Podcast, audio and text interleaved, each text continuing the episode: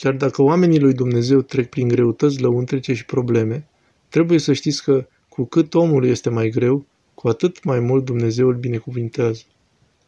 După cum spunea și Sfântul Paisia Ghioritul, atunci când nu avem mângâiere omenești, vom avea mângâierea dumnezească. Când nu avem lângă noi prezențe omenești, vom avea prezența dumnezească, care e mult mai puternică și mai intensă față de mângâierile și prezențele omenești. Așadar să nu ne apuce gândurile. Sunt singur, ce voi face? Ce voi păți? Cu ce mă voi ocupa? Ceea ce ar trebui să ne preocupe e doar ca Dumnezeu să fie cu noi. Mai bine zis, noi să fim cu Dumnezeu, căci Dumnezeu e pururea cu noi. Noi suntem cei care ne îndepărtăm de El. Și când Dumnezeu e cu noi, atunci toate cele din jurul nostru sunt luminoase și frumoase. Și nu simțim nicio lipsă, ci doar dăm slavă lui Dumnezeu și ne bucurăm și de această viață, chiar dacă în jurul nostru toate sunt negre și turburi. Am văzut oameni care locuiau în șandramale. În Sfântul Munte erau astfel de asceți, care locuiau în astfel de colibe în care și un porc, dacă l-ai fi băgat, s-ar fi sinucis. Porcul nu ar fi răbdat să stea acolo unde stăteau aceia. Era un bătrânel care locuia într-o colibă în capsala, Gheron Fanurie. Picura în toată chilia sa, ningea și intra toată zăpada. Își punea o tablă deasupra patului său unde se strângea apa, pe care o punea într-un colț apoi. Imaginați-vă că era iarnă, la minus 15 grade Celsius. Zăpadă. I-am spus, Gheron, dar aici picură. Nu, aici unde stau eu nu picură, aici nu picură. I-am spus, să te ducem în altă parte. Unde altundeva binecuvântatule? Aici e raiul, e palat. Îmi spun și eu în sine, așa palat nici porci nu vor. Dar am văzut într-adevăr și oameni care locuiesc în palate, fiind nefericiți, certându-se, având o stare de mizerie. Să nu știe ce înseamnă fericire, să nu știe să râdă, să nu vorbească între ei, să fie la cuțite în fiecare zi. Măi copile, trăiești în palate, noți în milioane, ai tot ce vrei, mănânci ce vrei, faci rost de tot ce vrei. Ce te roade de nu te poți liniști? Absența lui Dumnezeu. Absența lui Dumnezeu îi aduce omului o stare de mizerie, aduce o stare de cârteală, de lamentare. Prezența lui Dumnezeu îi dă omului noblețe, o stare de doxologie, de pace, de har. Și astfel Dumnezeu devine cu adevărat Părintele îndurărilor și Dumnezeu la toată mângâierea.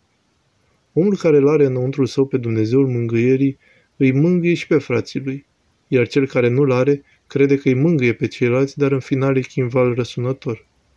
Vă amintiți de doamna Marula, cea care locuia lângă noi, cei care a prins-o în viață. De la 19 ani era paralizată, la pat. Nu putea să-și ia singură un pahar de apă ca să bea.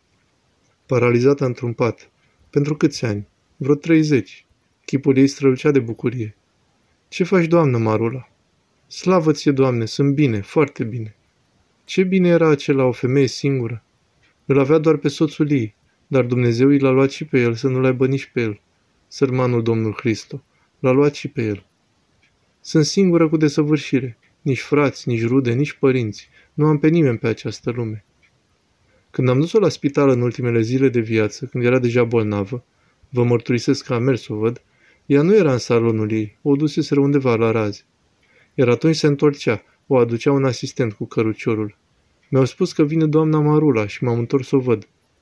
Chipul ei strălucea ca soarele. Cu adevărat strălucea. Nu am mai văzut om să strălucească în așa fel. Și era o femeie singură pe lume, fără nicio mângâiere. Însă Dumnezeu nu a lăsat-o niciodată singură.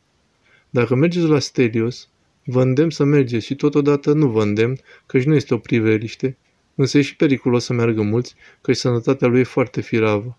Își mișcă doar ochii.